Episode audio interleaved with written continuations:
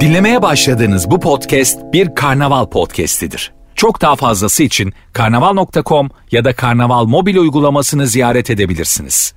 Cem Arslan'la gazoz ağacı başlıyor. Türkiye'nin süperinde, süper FM'de, süper program Gazoz Ağacı yayınına başladı. Dünyada neler oldu ona bir bakacağız. Şimdi yerli otomobil TOG'un etkileri devam ediyor. Yani şimdi eee, bir yandan bir yandan öyle diyenler böyle diyenler benim fikrimi merak edenler fikrimi de tabii ki söyleyeceğim ben de o konuda. Yani e, çok fazla dinleyicimizden TOG'la alakalı ne düşünüyorsun diye gelmiş. E, hemen onunla başlayalım bence programımıza. Hepiniz hoş geldiniz. Türkiye'nin süperinde, süper FM'de, süper program gazoz ağacına. Şimdi devrim arabalarından beri Türkiye yerli aracını yapmak istiyor. Yerli aracını yapsın tabii ki.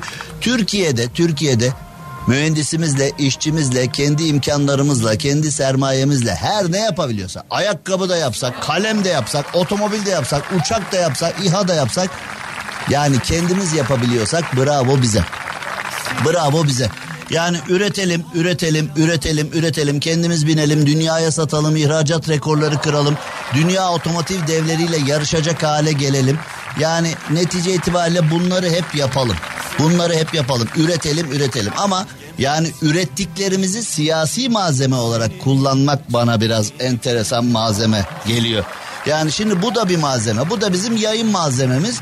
Ama ürettiklerimizi Türkiye'nin komple faydası için, Türkiye Cumhuriyeti'nin komple iyiliği için halledelim. Bu çok önemli ama günlerdir gördüğüm kadarıyla bu böyle adeta bir seçim yatırımına dönüştü. Adeta bir seçim kampanyasına dönüştü. Oysa ki sağcısı, solcusu, AK Partilisi, MHP'lisi, CHP'lisi Türkiye'de yaşayan herkesin ama herkesin katkısına olacak bir şey olmalı. Bu yerli otomobil. Bugün yerli otomobil, yarın yerli uçak olur. Yarın başka bir şey olur, yarın başka bir şey olur. Evet zaten Türkiye Cumhuriyeti'nin içinde yaşayanlar bu konuda Türkiye'ye fayda sağlayan konularda emeği geçen herkesi takdir etmesini yeri zamanı geldiğinde bilecektir. Yani bunu Türkiye'nin faydasına olan bir konu kim yaptı bunu? İşte filanca yaptı. Kim yaptı bunu? Şu parti yaptı. Kim yaptı? Şu şirket yaptı. Kim yaptı? Şu adam yaptı. Zaten onlar alkışı alırlar bu konuda ama yani eee, yerli otomobil, yerli uçak, yerli İHA, yerli şu, yerli bu.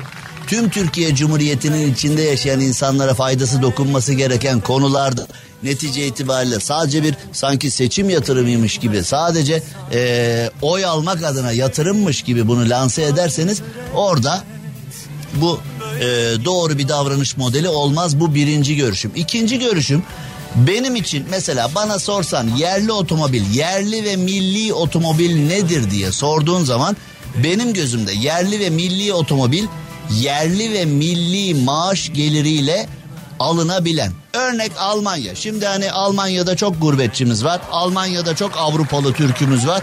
Almanya'da çok memleketimizle bağı olan insanımız var. Örneği Almanya'dan yapabiliriz. Almanya şimdi insanlara bir asgari ücret veriyor. Almanya verdiği asgari ücretle diyor ki bu asgari ücretle evine kıyma alabilirsin. Yani neticede et alabilirsin. Evine süt alabilirsin. Yumurta alabilirsin. Ve mütevazi bir araba alabilirsin. Yani bir yerli Alman otomobili. Ee, ama eğer şimdi marka veremiyorum ama kurucusunun adını söyleyeyim. Ferdinand Porsche'nin araçlarından almak istiyorsan o zaman tabii ki biraz terleyeceksin. Tabii ki biraz çalışacaksın ama yani standart mütevazi bir arabayla yani ben Almanya olarak ben Almanya olarak şunu dedirtmem kimseye diyor. Kardeşim Almanya'da çalışıyoruz asgari ücret alıyoruz ne eve et alabiliyoruz ne altımıza araba alabiliyoruz. Ne bir tatile gidebiliyoruz ne onu yapabiliyoruz ne bunu dedirtmem diyor. Benim sana ödediğim maaşla minimumda araba da alabilirsin.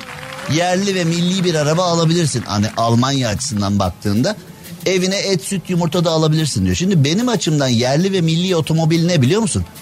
Asgari ücretle alınabilen araç eşittir. Yani yerli ve milli bir gelirle bir ailenin hayatına katabileceği, standardına katabileceği bir araçsa benim için yerli ve milli araç o demek. Şimdi soruyorum ey Türkiye. Asgari ücretle çalışan birisi tok alabilir mi? Alabilir mi? Stüdyoda belirli bir kalabalıktayız. Ee, şimdi benim kulağımda kulaklıklar kaşlar yukarı kalktı alamaz diye. Şimdi ne kadar kötü bir durum değil mi? Ben alabilecek olsa bile o imaj yok. Yani hani asgari ücretle çalışan biri tok alabiliyorsa bile ya kimse ikna olmuyor. Yok abi nerede ala biz eve ekmek alamıyoruz ne togu filan kafasında herkes. Şimdi diyelim ki sağ olsun işte AK Partisi CHP'si filan siyasetçiler bizi alıştırdılar ya makarna bedava, beyaz eşya bedava, kömür bedava, yardım bedava, o bedava, bu bedava. Arttırıyorum. Cümlemi arttırıyorum. Diyelim ki şöyle bir şey- seçim yatırımı Cumhurbaşkanı Erdoğan herkese birer tok hediye etti. Dedi ki alın kardeşim tok. Yerli araba değil mi ya? Herkese bir tane hediye ettik dedi. Peki hani TOG'a para vermedi. Yerli ve milli gelirle TOG'un trafik sigortasını, kaskosunu, maliyet muhasebesini, bakımını filan halledebiliyor muyuz acaba? Halledebiliyor muyuz? Halledemiyormuşuz. Onu da halledemiyoruz.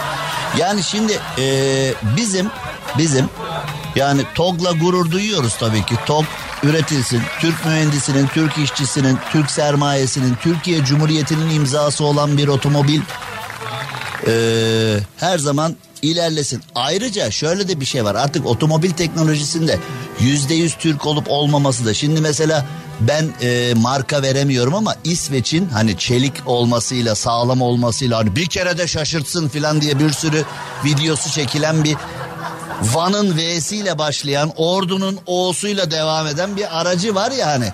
Şimdi o araç e, hafızam beni yanıltmıyorsa o aracın fabrikasını Çinliler 1.8 milyar dolara mı ne aldılar? Hani zorlasam benle aynı servet yani zorlasam ben o ara uyumuşum zorlasam ben alırdım yani o aracı fabrikayı.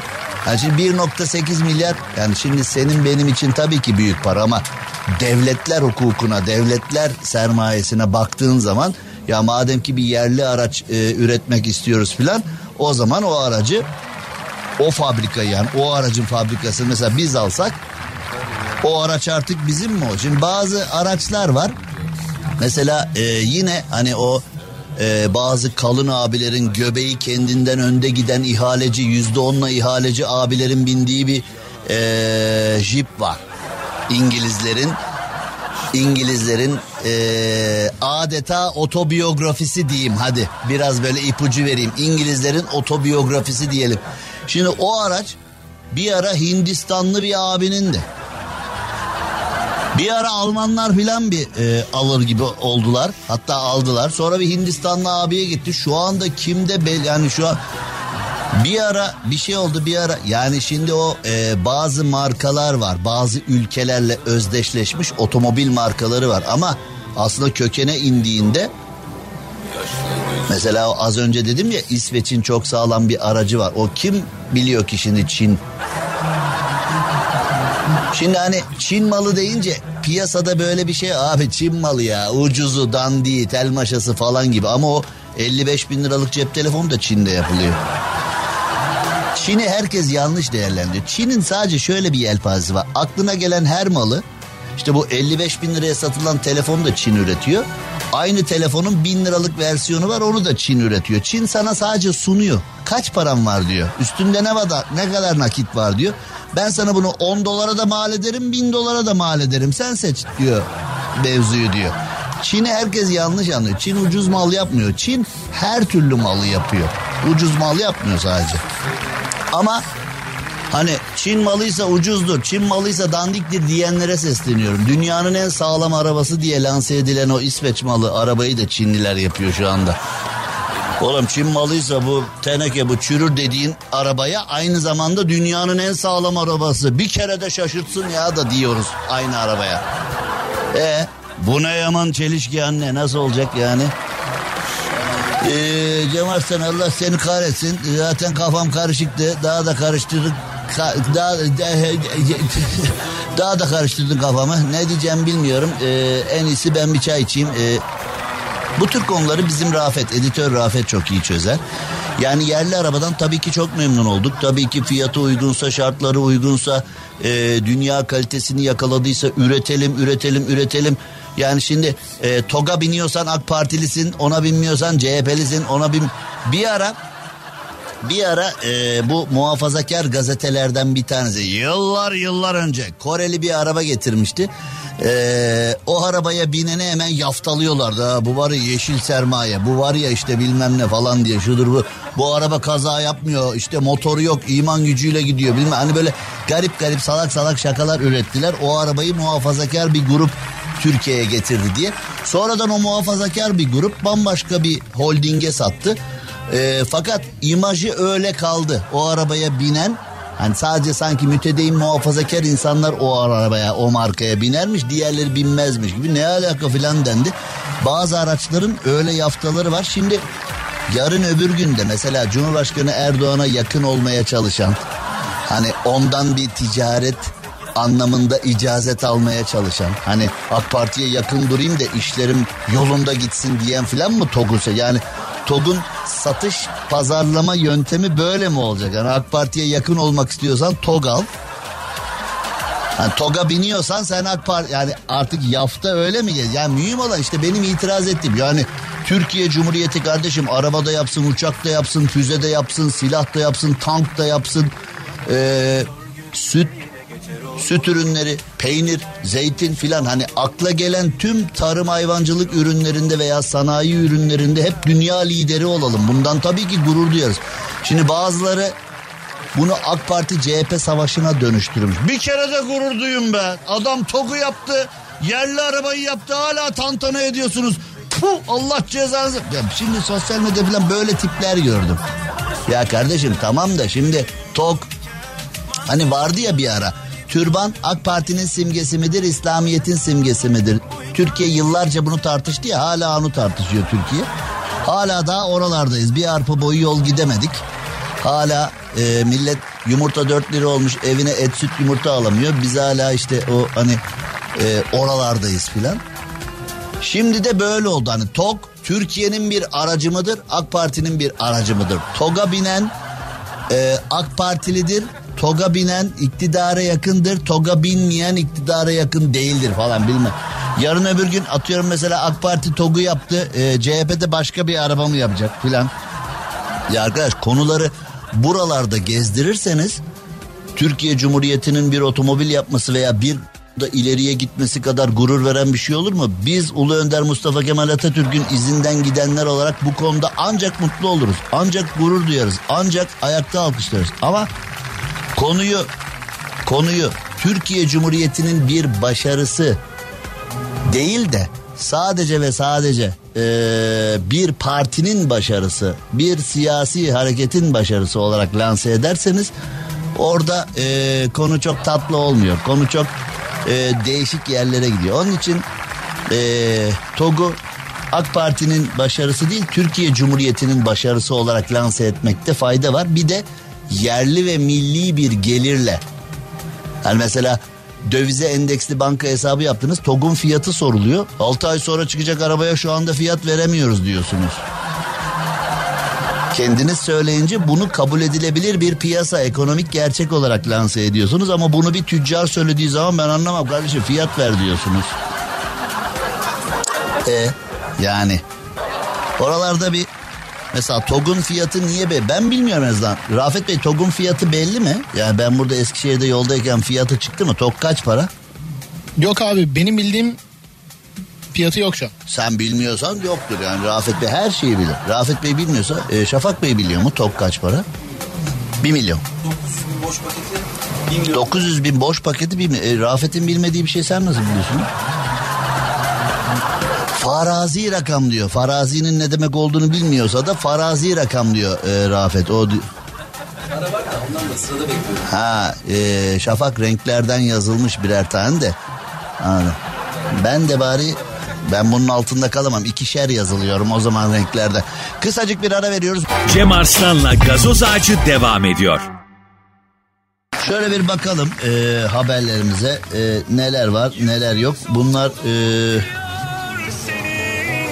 Dış yayındayız diye Rafet olabilecek en karmaşık şekilde e, yani en çok bu kadar mı karmaşık olabiliyor bunlar? Bundan daha karmaşık olamıyor değil mi? Yani e, Rafet çok teşekkür ediyorum bu karmaşık e, sistem için. E, hani bugün programda bahsedeceğimiz şeyleri hazırlayalım, e, notlarımızı alalım demiştim. Rafet öyle bir not almış ki benim zaten bunları çözmem için bir iki buçuk saate ihtiyacım var değil mi? Yani bu...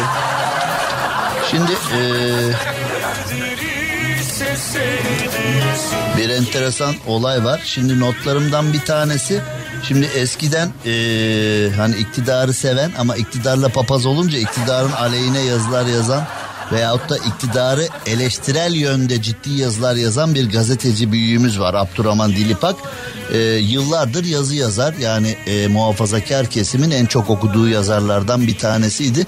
O da çalıştığı gazeteden bir şekilde e, uzaklaştı. Çünkü daha doğrusu uzaklaştı mı uzaklaştırıldı mı filan. Çünkü e, mevcut yapının mevcut yapının e, eleştiriye tahammülü yok. Yani mevcut yapıyı eleştirdiğin zaman ya FETÖ'cü oluyorsun ya halk düşmanı oluyorsun ya işte e, çıbanbaşı oluyorsun şucu oluyorsun bucu oluyorsun. Yani hiç eleştirmeyeceksin. Yani e, ne oluyorsa olsun ekonomide sanayide siyasette sanatta e, iktidar her ne yapıyorsa sadece ne kadar güzel ya bundan daha güzelini görmedim hayatımda filan demekle mükellefsin onun dışında ya mesela şu bile yasak ya ben de AK Partiliyim ben de AK Parti'ye oyumu veriyorum. Reisi de çok seviyorum. Ee, oylar AK Parti'ye ama bizim parti şurada yanlış yaptı filan dediği zaman no no içimizde bir hain diye. Ya arkadaş AK Parti'ye oy verenin de kendi partisini eleştirmeye. Yani şimdi e, bir Fenerbahçelinin de ya Emre Mor oynayacağına e, Henrique oynasaydı deme ihtimali yok mu? Yani ben olsam Emre Mor'u değil de e, filancayı oynatırdım filan diyebilir yani. Allah Allah böyle ya burada yok. Belki Fenerbahçe'de oluyor da siyasette olmuyor bizde öyle şeyler. Yani hayır diyecek mesela TOG'la alakalı e, takdir etmelisin. Yok böyle bir şey demelisin. Yüzyılın projesi demelisin. AK Partiliysen böyle. Yani AK Partiliyim ama bu konuda gurur duyuyorum, onur duyuyorum herkes gibi ama küçük eleştirilerim de var dediğin zaman taça çıkıyorsun ya. Ee, Abdurrahman Dilipak da eleştirel yazılar yazdı. Ee, yazı yazdığı gazeteden hemen uğurladılar kendisini. Şimdi e, Abdurrahman Dilipak trollerle ilgili bir yazı yazmış. Troller kışkırtıcı rol üstleniyor demiş. E, troller kışkırtıcı bu troller savaş çıkartır demiş. Vallahi doğru söylemiş o trollerden nefret ettik yani gerçekten. Ama ben şöyle AK Parti'nin trollünden de CHP'nin trollünden de MHP'nin trollünden de yani trollerin genelinden nefret ettim ben. Hepsi başa bela gerçekten başa bela. Bir yarım ekmeğe yarım ekmeğe kaşar salam söyle her şeyi yazarlar yani öyle tipler o troller. Yıldırdılar yani. Peki kısacık bir ara verelim. Espark'tan Eskişehir'den yayınımız devam edecek. Cem Arslan'la gazoz ağacı devam ediyor. Şimdi e, şöyle bir bakalım neler var. E, bir enteresan haber var. E, Ordu'da yaşayan son Ermeni aile e, hayatını kaybetmiş. Dikran Toraman 90 yaşında hayatını kaybetmiş ve e, eczacı kardeşi de e, birkaç gün sonra hayatını kaybetmiş. Ordulular Dikran Toraman'ı e, gözyaşları içinde toprağa vermişler. E, ordulular son Ermeni kardeşimizi duayla uğurladık demişler. Çünkü e, Dikram Toraman'da köy köy gezerek e, bedava hasta bakarmış, ilaç dağıtırmış. Ordu bölgesinde çok sevilen bir kişiymiş. E, onun da mekanı cennet olsun diyelim. Ordulular e, son Ermeni kökenli vatandaşımızı da toprağa verdik notuyla 90 yaşındaki Dikran Toraman'ı e, uğurlamışlar. Bunu da bir memleket manzarası olarak e, sizlerle paylaşmış olalım. E, şimdi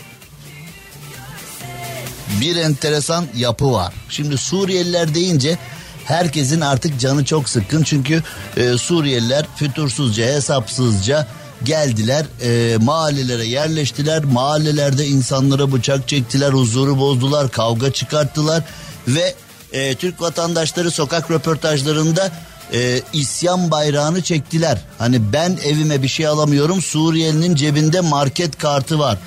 Ben hastaneye gittiğimde tedavi olamıyorum Suriyelinin işte e, tedavisi yapılıyor şu bu bilmem ne filan o konu iyice içinden çıkılmaz hale geldi. Yetkililer çıktılar açıklama yaptılar öyle değil diye ama vatandaş ne öyle değil öyle öyle değil öyle hani kim doğru söylüyor konu ortada kaldı. Şimdi ee, bir başka mevzu var. 8 yıldır Türkiye'de yaşayan bir Suriyelinin açıklamaları var. 8 yıldır Suriyeli Türkiye'de yaşıyor ve demiş ki Türk vatandaşı olursam yandım rezil olurum. Demişler ki neden? Türk vatandaşları da sormuşlar kendisine. Ee, ne olacak diye. 8 yıldır Türkiye'de yaşadığını ifade eden Suriyeli inşallah seçimden sonra Erdoğan babayla Erdoğan baba Esat anlaşır ülkemize döneriz demiş. Şimdi neden gitmiyorsunuz diye sormuşlar. Madem ülkenize dönmek için bu kadar uğraşıyorsunuz şimdi neden gitmiyorsunuz? O da demiş ki maaşım kesilir. Türkiye'den 8 yıldır para alıyorum. Eğer şu anda gidersem maaşım kesilir. Erdoğan babayla Esat inşallah anlaşır. Şu anda ülkemde durum pek parlak değil. Türk vatandaşlığına geçersem de maaşım kesilir. Maaşımın kesilmesini istemiyorum. Onun için para kaynağımın kesilmesini istemiyorum. Türkiye'de yaşayıp Türkiye vatandaşı olmak istemiyorum. Çıtır çıtır paramı kazanıyorum diye. Hadi buyurun bakalım şimdi. Ee, haydi çocuklar ateistler buna da cevap versin. Hadi bakalım şimdi e, bu konuda e, neler olacak? Neler olacak neler. İsveç-Türkiye ilişkileri son zamanlarda çok enteresan bir hale geldi. İsveç NATO üyesi olmak istiyor ama biz de okey vermiyoruz. Bizim aradığımız teröristlerin, bizim aradığımız kötü insanların birçoğu İsveç'te. İsveç Türkiye'ye kötülük yapan birçok insana ee, sahip çıktı filan. İsveç canımızı sıktı. E, Türkiye ya AB'ye üye olamasak bile hiç olmazsa 3 aylık turistik vizeyi verin kardeşim dedik. AB'den hiçbir istediğini kopartamadı. Ahmet Davutoğlu başbakanken valizleri hazırlayın. Uçak biletlerini hazırlayın. Avrupa'ya vizesiz seyahat dönemi başlıyor demiş idi. Ama onun üstüne hop örttüler. Nereden geldik? Yani İsveç bizden istediklerini kopartıyor. Biz Avrupa'dan istediklerimizi kopartmakta zorlanıyoruz. Mesela İsveç'in durumuyla alakalı ee, madem İsveç'i NATO'ya üye yapacağız biz de o zaman özgürce dolaşalım. Biz de o zaman özgürce dolaşalım kardeşim Allah Allah filan diyebiliyor olmamız lazımdı. Ee, bunu henüz kopartamadık. İnşallah kopartırız. Dışişleri çalışıyor. Cumhurbaşkanı Erdoğan bu konuyla alakalı çalışıyor. İnşallah e, güzel gelişmeler olur. Peki aynı İsveç şu anda bir enteresan mevzuyla e, baş başa. İsveç'te hayvanat bahçesinden kobra kaçmış. Aha. Ha. İsveçliler birbirine kobrayı gördün mü diyorlar. Kobra. İsveç'te hayvanat bahçesinden kaçan dev kral dev dev kral kobra. Ay bize de o lazımdı tam diye. Yani olabilir. Yani dev kral hani öyle sıradan bir şey değil. Devi kaç, kaçacaksa böylesi kaç. Yani Oğlum İsveç'te bir ortam var bizi kapattılar bu hayvanat bahçesine bir şey gördüğümüz yok. Bütün şimdi e, İsveçliler hakikaten e, çok hoş insanlar güzel insanlar. O Kral Kobra da bütün gün kendisini ziyarete gelen insanları görünce bir içi gidiyordur tabii. Yani kobra biliyorsunuz ya da bilmiyorsunuz ortalama bir metre dikelebiliyor. Yani böyle hani yılan deyince yerde sürünen bir şey aklına geliyor ama kobra bir metre havaya kalkabiliyor. Bir metre dikiliyor. Yani kobra şöyle bir bakıyor. Deniz altındaki periskop gibi. Periskop yukarı hop kalkıyor kobra sağa sola bakıyor. Demek ki o da orada kendisini ziyarete gelen güzel insanlara baktı. E saat dolunca onlar tamam kapatıyoruz gidiyor. E, gene kalıyor. Bütün gün güzel insanlarla beraber akşam e, kobranın da ihtiyaçları var. Yani kobra Yok ya bütün gün güzel insanlarız. Akşam olunca burada kal bir başına. Ah gurbet zalim gurbet. Ağlatırsın adam. Kobra'nın da şansı var. Kobra Hindistan'da falan yaşıyor. Kobra ne İsveçli. İsveçli kobra. O da en sonunda başlarım böyle işi demiş. Teraryumdan uzamış gitmiş. 2.2 metre uzunluğunda kral kobra şu anda İsveç'te Stockholm'de her yerde aranıyormuş. Stockholm'de benim çok dinleyici var. Stockholm'den bizi dinleyenler e, dikkat edin. Her an bir kobra. E, merhaba ben o haberlerdeki kobrayım diye yanına gelebilir yani e, aman ha. Dikkat et. Stockholm'den bizi dinleyenler şu anda hakikaten e, bütün Stockholm bir olmuş kobrayı arıyor benden söylemesi. Evet e, bizim merkez stüdyosundaki e, Kobra Rafet'e şimdi. Rafet Bey buyurun efendim. Cem Arslan'la gazoz ağacı devam ediyor. Evet Türkiye'nin süperinde süper FM'de süper program gazoz ağacı hayatına devam ediyor. Şimdi hani bir eserde ressamın ne yaptığı değil de senin ne gördüğün çok önemlidir. Yani bazen mesela bir sergi dolaşırsın. Bir kişi bir tabloya bakar geçer. Bir diğeri saatlerce onun içinde kaybolur. Acaba burada ne yapmak istedi? Bu renkle neyi anlatmak istedi? Belki resmi yapan bile bir şey anlatmak istemedi ama sen izlerken şimdi mesela yıllardır Mona Lisa neye gülüyor? Onu konuşuyoruz. Belki de yani ressam bizim Leonardo semtin çocuğu. Ee, belki o bile yani şimdi kendisini yaptı diyenler var aynada ona gülüyor buna gülüyor şuna gülüyor. Belki o farkında bile değil. Ne gülüyorsun oğlum sen burada neye gülüyorsun? Yani e, kendisiyle konuşma imkanı olsa hani Mona Lisa neye gülüyor? Ya, ne bileyim neye gülüyor? Ben yaparken şöyle bir şey valla siz onu sonradan siz üstüne bindirdiniz falan. Yani şimdi hiç kimse bilmiyor ya bir tablonun olayı nedir yani mesela kaplumbağa terbiyecisi diye bir tablo vardır. Rafet Bey kim yapmıştır o kaplumbağa terbiyecisini?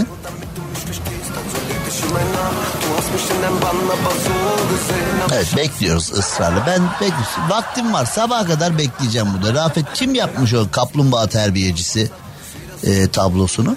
Osman Hamdi Bey. Osman Hamdi Bey ya bunu bilmeyecek ne var ya? Osman Hamdi Bey. Aa aşk olsun. Şimdi Osman Hamdi Bey'in e, geçenlerde bu bilgi itiraf ediyorum. Ben özellikle araştırmadım. Yani bilgi önüme düştü. Bir şeyler bakıyordum başka bir yerden bilgi önüme düştü. Osman Hamdi Bey'in babası e, o zamanki tabirle sefirlik yapıyormuş. Uzak Doğu sefiriyken uzak doğuda görev yaparken e, geri geldiğinde e, evlatlarına oradaki tecrübelerini hatıralarını falan anlatırken oralarda kaplumbağa terbiyecilerinin olduğunu, kaplumbağaları böyle terbiye edip kaplumbağalara bir şeyler yaptırdığını falan anlatmış. O tabloyu da babasının hikayelerinden yola çıkarak yapmış. Mesela. Yani o da işte hani kaplumbağa terbiye edilir mi ya? Allah Allah ne bu kedi köpek mi kaplumbağa terbiye edilir mi filan? Nereden çıkıyor böyle kaplumbağa terbiyecisi filan diyorsan e, babasının yurt dışı görevinden anlattığı hikayelerden esinlenerek öyle bir eser olmuş. Şimdi yani bir sürü bir şey olabilir. Şimdi bu konuya neden girdik? Ee, şimdi 75 yıldır sergilenen bir tablo var. Ee, ünlü Hollandalı ressam e, Mondrian 1941'de New York 1 diye bir tablo yapmış ve bu tablo e, asılmış tam 75 yıldır sergileniyormuş te, bu tablo 75 yıldır. Fakat 75 yıl sonra birisi bakmış demiş ki oğlum bu tablo ters duruyor. 75 yıl sonra ortaya çıkmış ki tablo ters duruyor. Ters aslı. Yani 75 1941'de onu asan görevli ya oğlum bu nedir ya? Buna milyon dolar millet aç aç. Hani öyle mesela şimdi mesela bir tablo satılıyor. Bir milyon dolar ya da mesela bir e, koleksiyon parça satılıyor. Mesela işte filancanın gitarı 10 milyon dolara satılıyor. Millet aç aç 10 milyon dolara. Kaç çocuk okur, kaç fakir işte ev alır filan. Bir kafada böyle bakıyor ya konuya. Ne öyle bir tane gitara 10 milyon dolar veriyorsun. Hani mesela gitar Ne bileyim belki Elvis Presley'in gitarı falan çok para ediyor ama ne ya Elvis'i gitar ne var ya aldım astım eve ne var yani filan diye. Şimdi belki de 1941'de böyle nalet bir tip bunu oraya astı. He bunu astık ha ne oldu astık ha. Orada ters asmış. 75 yıl sonra peki tabi altın soru şu kim fark etti? Değil mi? Hani 75 yıl sonra oğlum ters duruyor bu filan diye. Millet de e, Mondrian'ın bu New York bir tablosunu 75 yıldır vay be vay ne sanatçı be falan diye millet bayıla bayıla bakmış. Demek ki 1941'den beri bu tabloya bakan herkes ben bir resim aşığıyım, ben bir sanat aşığıyım, ben bir sanat hamisiyim filan derken hepsinin bomboş tipler olduğu da bir şekilde ortaya çıkmış. Ve ee, bir küratör, bir küratör ee, demiş ki bu tablo ters duruyor ve ben eminim demiş. Hakikaten incelemişler arşivlere bilmem ne filan bakmışlar tablo ters. Şimdi ee, işte o sanatsever insanları biz de seviyoruz. Biz de kendi çapımızda sanata, müziğe, e, edebiyata sahip çıkmaya çalışıyoruz. Sanatsal faaliyetlerin içinde olmaya çalışıyoruz filan ama bir de sanatla ve bu faaliyetlerle uzaktan yakına alakası olmadığı halde sırf kendine kulvar yapmak için. Hani mesela Beethoven kim bilmez, Vivaldi kim bilmez ama sırf böyle hava atmak için operaya giden tipler var. Hani neredeydin? Efendim AKM'de yeni bir opera gelmiş doyamadık efendim gitmeye falan diye. Bir gece önce Ankara'nın bağlarıyla oynamış. Bir gün sonra e, orada gidip rüzgar yapıyor. Yani o müzikten bir insan bir gün önce türkü dinleyip bir gün sonra klasik müzik dinleyebilir. Her müzik dalından dinleyip keyif de alabilir. Hepsiyle ayrı aktiviteler içine girebilir. Eyvallah ama yani bilmiyor, bilmiyor. Bilmiyor yani. En kısa tabiriyle bilmiyor yani. Öyle bir durum var. Sırf hava atmak için sanatsal faaliyetlerin içine girenlerin hazin sonu olmuş. 75 yıldır Hemen ülkemize dönelim, durumu dengeleyelim. Muğla Ortaca'da evlilik kararı alıp bekarlık günlerine veda eden damada arkadaşları tabut hazırlamış. Güzel. Yani e, güzel bir şey. Bu e, damadın arkadaşları terörü var memleketimizde. Yani hakikaten bu arkadaşlarla nasıl başa çıkacağız bilmiyorum. Damadın arkadaşları damadın en güzel gününü e, mahvetmek için hani belli ki ciddi hazırlık yapıyorlar. Damada tabut hazırlayacaksın da ne olacak oğlum ya? Ne nedir ya ha? Gelin ilk gün şey mi deriz? O iyi maaşı kalır bana falan diye ha? Gelin aşkım bana en güzel hediyeyi verdin. Düğün gecemizde diye. Tavandan mı yatıyordu senin SGK? Tabandan mı yatıyordu? Öyle değil mi? Şu anda e, mesela bunu duyan şaşırabilir ama şu anda 18 bin lira 20 bin lira emekli maaşı var. Şimdi bizim memleketimizde mesela sokakta röportaj yapsan sizce emekli maaşı ortalama kaç paradır desem millete ne oluyor emekli maaşı dediğine işte 3-4 bin liradır falan herhalde diye değil mi? Hani öyle bir emekli maaşı deyince imajı öyle bir şey ama e, bugün 18 bin lira 20 bin lira hatta 20 bin liranın üzerinde onlar 4 kişi falanlar ama yani olsun hani 20-21 bin lira aylık. Aylık bu arada. Hani eskiden emeklilere 3 ayda bir para ve 3 aylık değil. Aylık 18-22 arası emekli maaşı alanlar var. Çoğu kişi 14-15 alıyor. Çoğu kişi 13-14 civarı emekli e, maaşı alan var. Ben de biliyorsunuz emekli oldum. 2007 daha doğrusu ben 2014'te oldum da 2020'den itibaren maaş almaya başladım. Dikkat ederseniz Türkiye'nin ekonomik krize girişi de 2020 Mayıs ayına rastlar. Yani ben emekli maaşı almaya başladığım günlere ee, yani düşün. Yani işte benim emekli maaşıma Katar başa çıkamadı yani düşün. Yani hani Katar'ın ciddi bir dört kuyu bana çalışıyor yani Katar'da şu anda öyle düşün yani. Emek pahalı zevklerim var ne yapayım? Yani öyle bir şey yani onun için bu damadın arkadaşları e, düğün pistine acı kaybımız diyerek tabutla gelmişler. Ya bu ne oğlum şimdi? Bu espri mi şimdi? Ne bu yani şimdi? Bari tabuttan bir dansöz, bir dans grubu. Hani bir revi yıldızı. Bilmem hani böyle tabut tam böyle hani sahnenin ortasına acı kaybımız diye tabut geldiği anda tabuttan bir şeyler çıksaydı da bari. Ha? Damat da bunu ne muzip arkadaşlarım var diye cep telefonuyla çekmiş.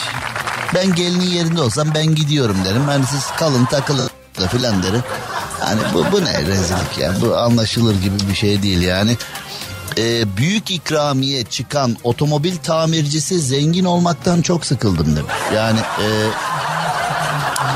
bak zengin olmaktan çok sıkıldım.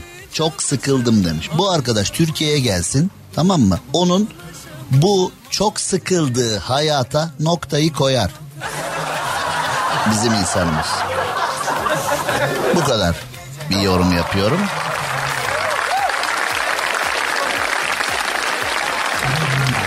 Zengin olmaktan çok sıkıldım deyince gel buraya. Çok sıkıldığın hayata noktayı koyalım. Çok renkli bir hayatın oluşsun değil mi? Nankör adam ya. Vallahi na 2 milyar 330 milyon TL kazanmış. Ya bu şans oyunlarının da bir e, yani buna bir limit getirilmesi. Yani şimdi durup dururken ya bir araba gelse de tamir etsek de eve ekmek götürsek falan diye yani bu ay işte vergiyi ödeyebileceğiz mi, kirayı ödeyebileceğiz mi, kredi kartını ödeyebileceğiz mi? Yani bütün ay böyle e, hayıflanarak yaşayan bir adama işte gel gel gel buraya. De, deyip 108 milyon sterlin saymışlar babanın eline. 108 milyon İkramiye kazan. Aa ne güzel kaç para? 108 milyon ster. Ya arkadaş bu nedir? Yani adam tabii sıkılır yani. Şimdi bak e, parayı kazanmak önemli ama parayı yemeyi de bilmek lazım. Çoğu insanın derdine çok parası var ama parayı yemeyi bilmiyor. Şimdi parası olmayanlar da genellikle hep böyle söylerler. Mesela bazen isyan ederler. Biliyor da vermiyor bana falan diye. Ah bu para bende olacak ne yerim falan. Hani böyle ee, hani halk arasında eşek gibi dedikleri çalışan çok para kazanan alın teriyle kazanan insanları kastederek alıp paranı ye paranı paranı ye filan diye. Hani cebinde bir lirası yok. Dünya aidat borcu var falan. Hani böyle bir sürü tipler var. Onlar iş adamlarına atar gider yaparlar. Oğlum mınıma parası var yemez abi. Var yemez abi. Cimri abi bu. Birine bir yemek ısmarlasın ödü kopar falan filan bilmem. Oğlum sen bunları söyleyecek durumda değilsin ki. Sen bu cümleleri kuracak durumda değilsin ki zaten. Ya sen hayatında bir kişiye simit almamışsın. Sen kahvede masanın yancısı olmaktan öte gidemeyen bir tipsin. Hala da atıp tutuyor. Oğlum o para bende olacak ne yerim biliyor musun falan. İşte o para onun için sende yok zaten. Ama şimdi o adama o adama birdenbire al kardeş 108 milyon sterlin diyorsun mesela. Şimdi Rafet'e ver 108 milyon sterlini. Ne yapacak Rafet? He? Abi ben Tokat'a gidiyorum diye orada Turhal'da e, yiyeceğim o para. Oğlum Turhal'da yiyemezsin. 108 milyon sterlini Turhal'da yiyemez. Nerede yersin? Tabii böyle bir soru. Onu da işte bana geleceksin. Bir miktar danışma ücreti alacağım senden. Ee, Namık'a da gidebilirsin. Ha? Namık biliyor. Ha, ya işte. Bak terbiyesize bak oradan diyor abi ben yerim diyor. Oğlum sen 108 milyon sterlini say bakayım nerede yiyeceksin 108 milyon sterlini? Tokat Turhal'da nerede yiyecek say. Reklam mı? Nerede yiyecek? Turhal'da değil tamam peki. Tokat Turhal'da değil abi başka Nerede yerlerde yerim yiyeceksin? ya.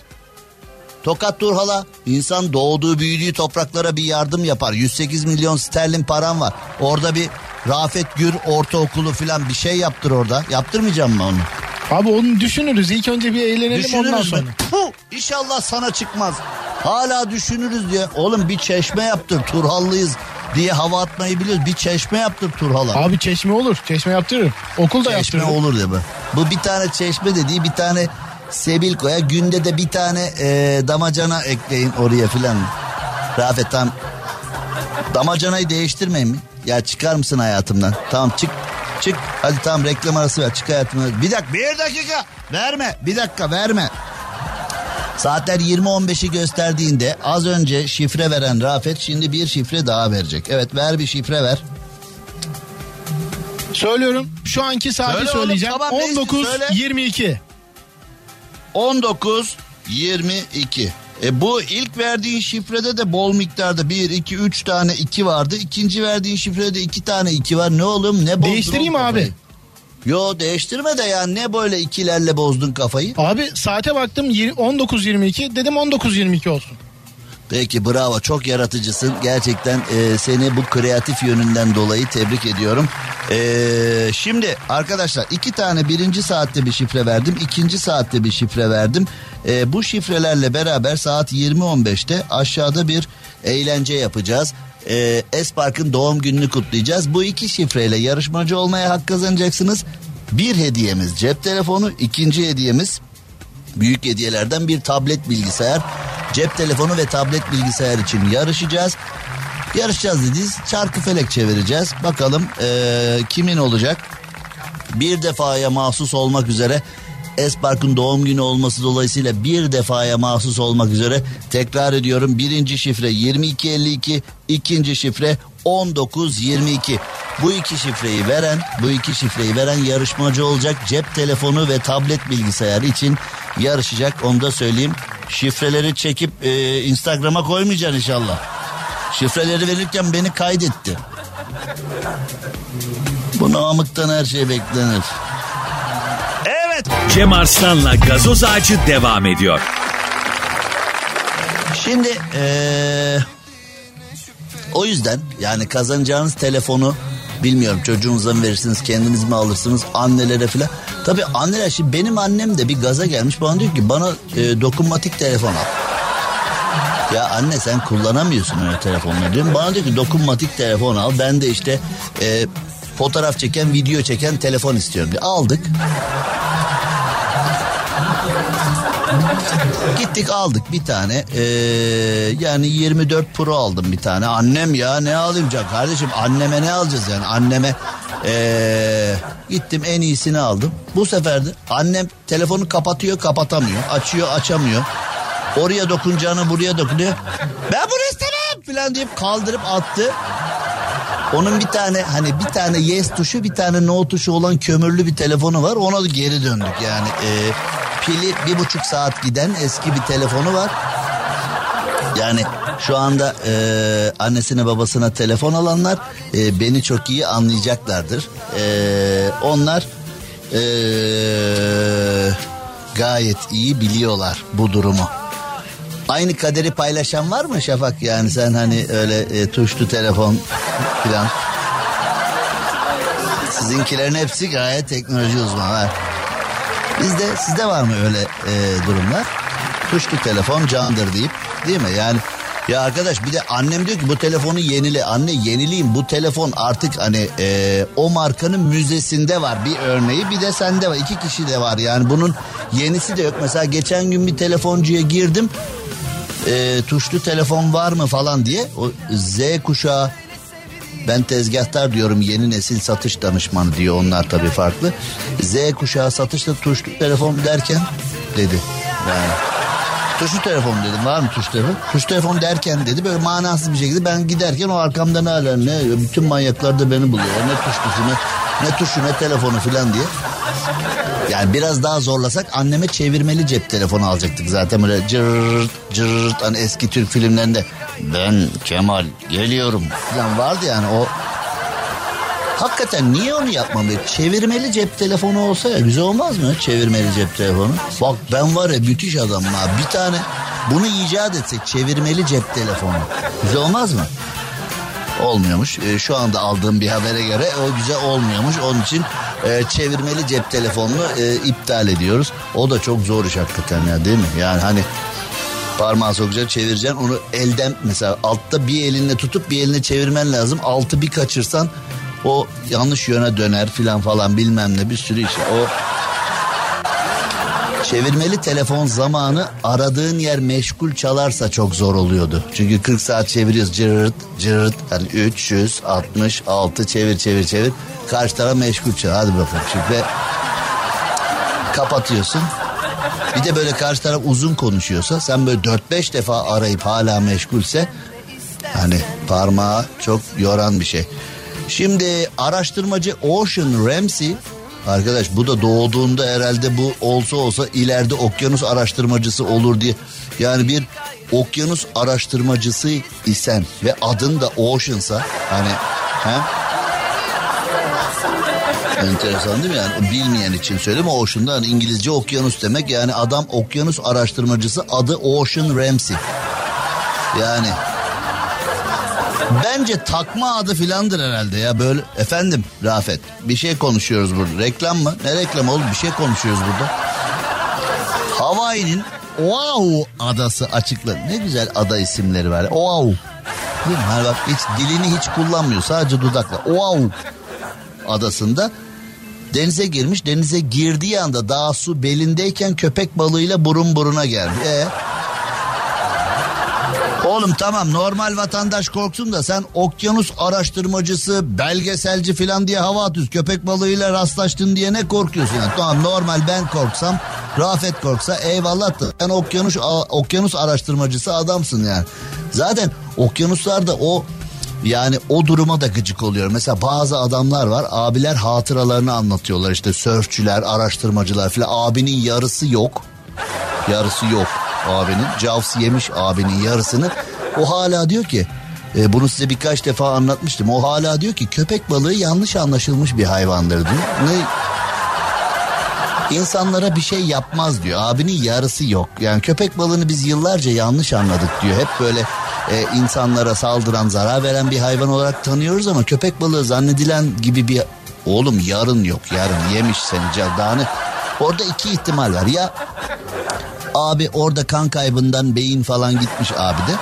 Ya da Jaws bunu yerken oğlum bak ben seni yiyorum ama televizyonlara çıkıp bu köpek balığı tehlikelidir beni yedi. Aman dikkat edin şu bu bilmem arkamdan konuşursan seni bulur öteki yarını da yerim. Arkamdan sakın kötü konuş. O arada bir tehdit vari bir şey oldu herhalde. Yani abinin yarısı yok hala diyor ki köpek balığı biz onların alanındayız diyor. Oğlum nerede adama beline kadar suda cav saldırmış. Hala diyor ki bel sahilde çimerken cav saldırmış. Biz onların alanındayız diyor. Sahildeyim oğlum denize giriyorum. Daha hani okyanusun ortasında değilim ki yani. Cem Arslan'la gazoz ağacı devam ediyor. Türkiye'nin süperinde, Süper FM'de yayınımıza devam ediyoruz. Süper program gazoz ağacında bugün hangi arkadaşımla, hangi tanıdığımla konuşsam artık geçmişte olan olaylar ne zaman oldu sorusunu kimse isabetli bir şekilde hesap edemiyor. Çünkü o arada iki sene bir hapis kaldık ya. Ee, herkesin bir hapis hayatı var yani. Ve bu pandemi şunu da öldürdü. Hiç kimse ben tamamen kurallara saygılıydım. Ne hapsi bir gece nezarette bile kalmadım. Kapıma polis geldiği görülmemiştir filan. Hani öyle hapis mapis filan. Bu imkanı da aldı götürdü elimizden. Herkesin bir iki yıl bir hapsi var yani kafadan e, dünya üzerinde. Ama tabii hani nasıl ki şimdi o İspanyol gribi bilmem ne o orta çağdaki işte vebalar bilmem neler hani tarihe geçmiş tıbbi konular varsa biz de şaka maka onu yaşadık yani. Mesela 50 sene sonra işte 2000'li yılların başında böyle bir şey olmuştu. 2018, 2019, 2020, 2021, 22 şu anda mesela şu anda pandemi bitti mi desem bir görüşe göre bitti, bir görüşe göre daha yeni başlıyor. Bir görüşe göre o hani olduğumuz şimdi mesela ya bu aşıların yan etkisi var. Ya varsa da ben üç tane oldum mesela. Dördüncü için sıra geldi. Daha hani oralara gelemedik mental olarak. Ama dördüncüye olmamız ya ben zaten üç tane oldum. Çoğu kişi dört tane oldu. E, doktorlardan belki daha fazla olan var filan. Hani şimdi acaba bu covid aşısı işte şu mu? Şimdi covid'de aşı da olmayan ben hiç aşı olmadım Covid de olmadım diyenler şu anda mesela havalılar bir görüyorum ortamda. Siz aşı oldunuz sizden kuyruk çıkacak. Kulak çıkacak falan hani. Gözünüz birden bir kırmızı olmuş gözleriniz falan hani. Bilim kurgu filmlerinin bize hediyesi hani zannediyoruz yani mesela Covid aşısı olduk bir sabah bir uyanacağım. İşte kuyruk sokumundan bir şey çıkmış böyle bir hani. Ya da şeytan boynuzu çıkmış iki tane. Abi Covid-19'da rahmetli Levent Kırca ne koydu la kafana vardı yani baltayla eve geliyordu filan. Bir gün öyle bir şey olur mu filan?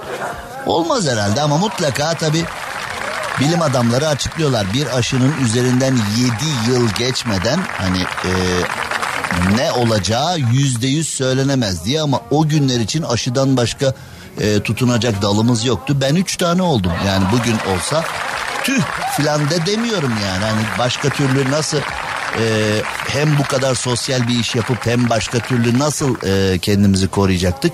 E, ama e, işler karıştı. E, bu arada sıfır vaka, sıfır e, vefat, sıfır Covid olduğu gün genel af ilan ediyoruz. Tarkan da çalacağız. Yasaklı olan tüm şarkıcıları e, kaldıracağız.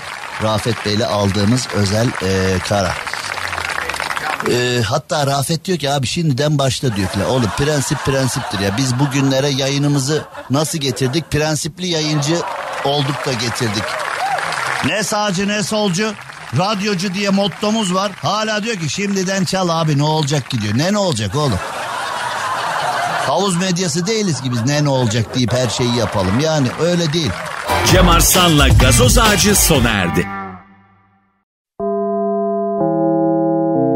Dinlemiş olduğunuz bu podcast bir karnaval podcastidir. Çok daha fazlası için karnaval.com ya da karnaval mobil uygulamasını ziyaret edebilirsiniz.